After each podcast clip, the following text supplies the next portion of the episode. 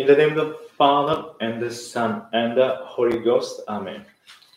Blessed Sunday, dear faithful.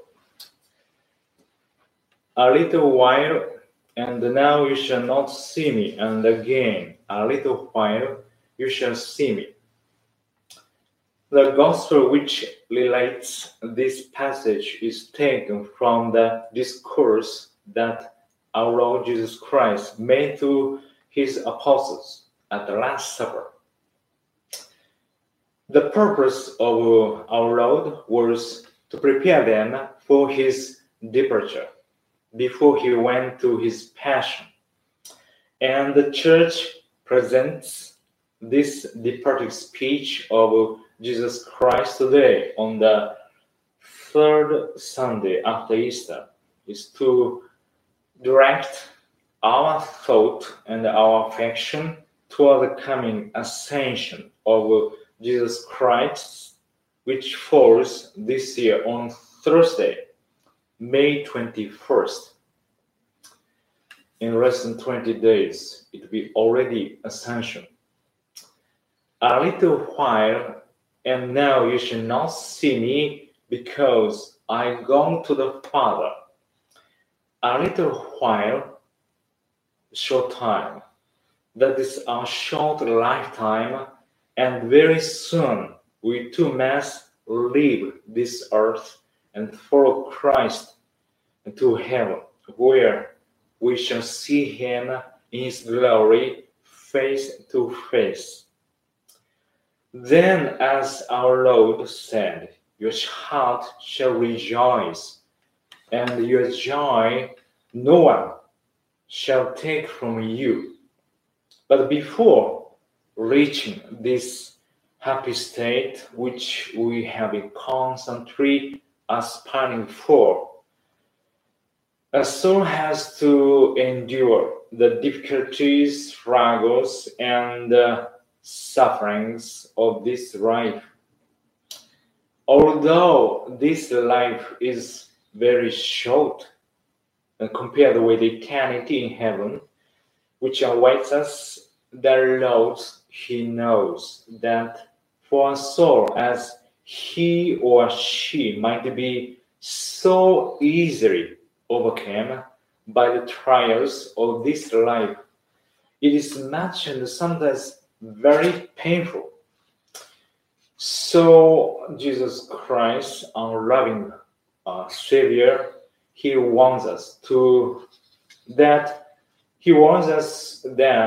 we shall not be discouraged. You shall lament and weep, but the world shall rejoice.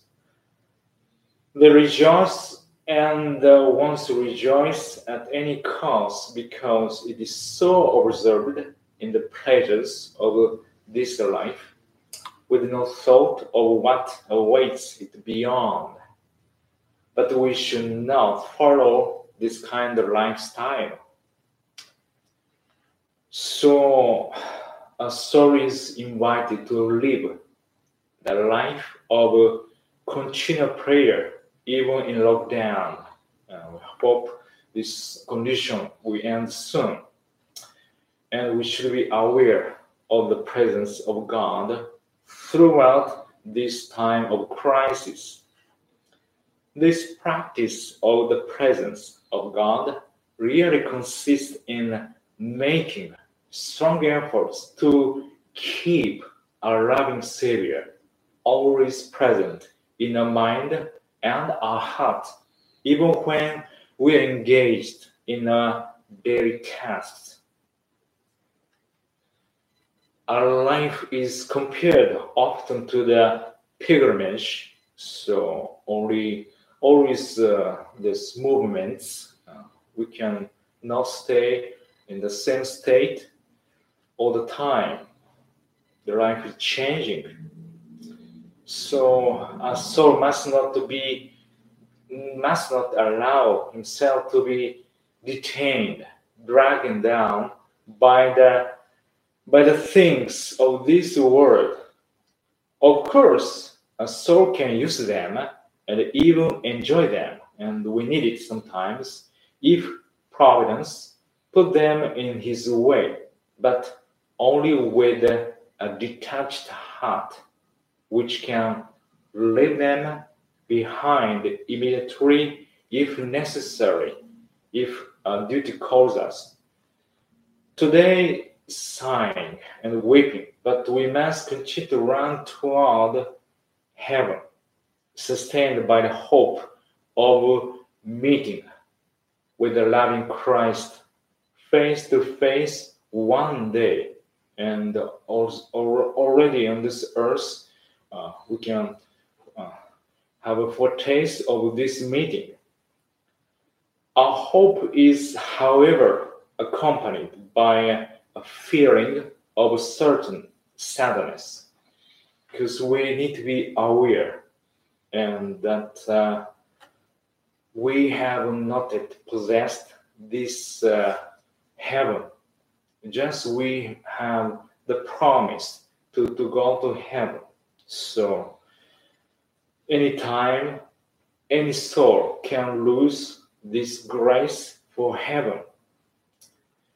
So let us thank God if He has made us experience this danger to lose heaven. It's a good sign, but this fear to lose heaven is a good sign. It's a sign that our heart has been cultivated by His love, and those earthly things and affection can no longer satisfy it. So, dear faithful, let us continue to follow the path as being assured of Jesus' presence with us. Amen. In the name of the Father, and the Son, and the Holy Ghost. Amen.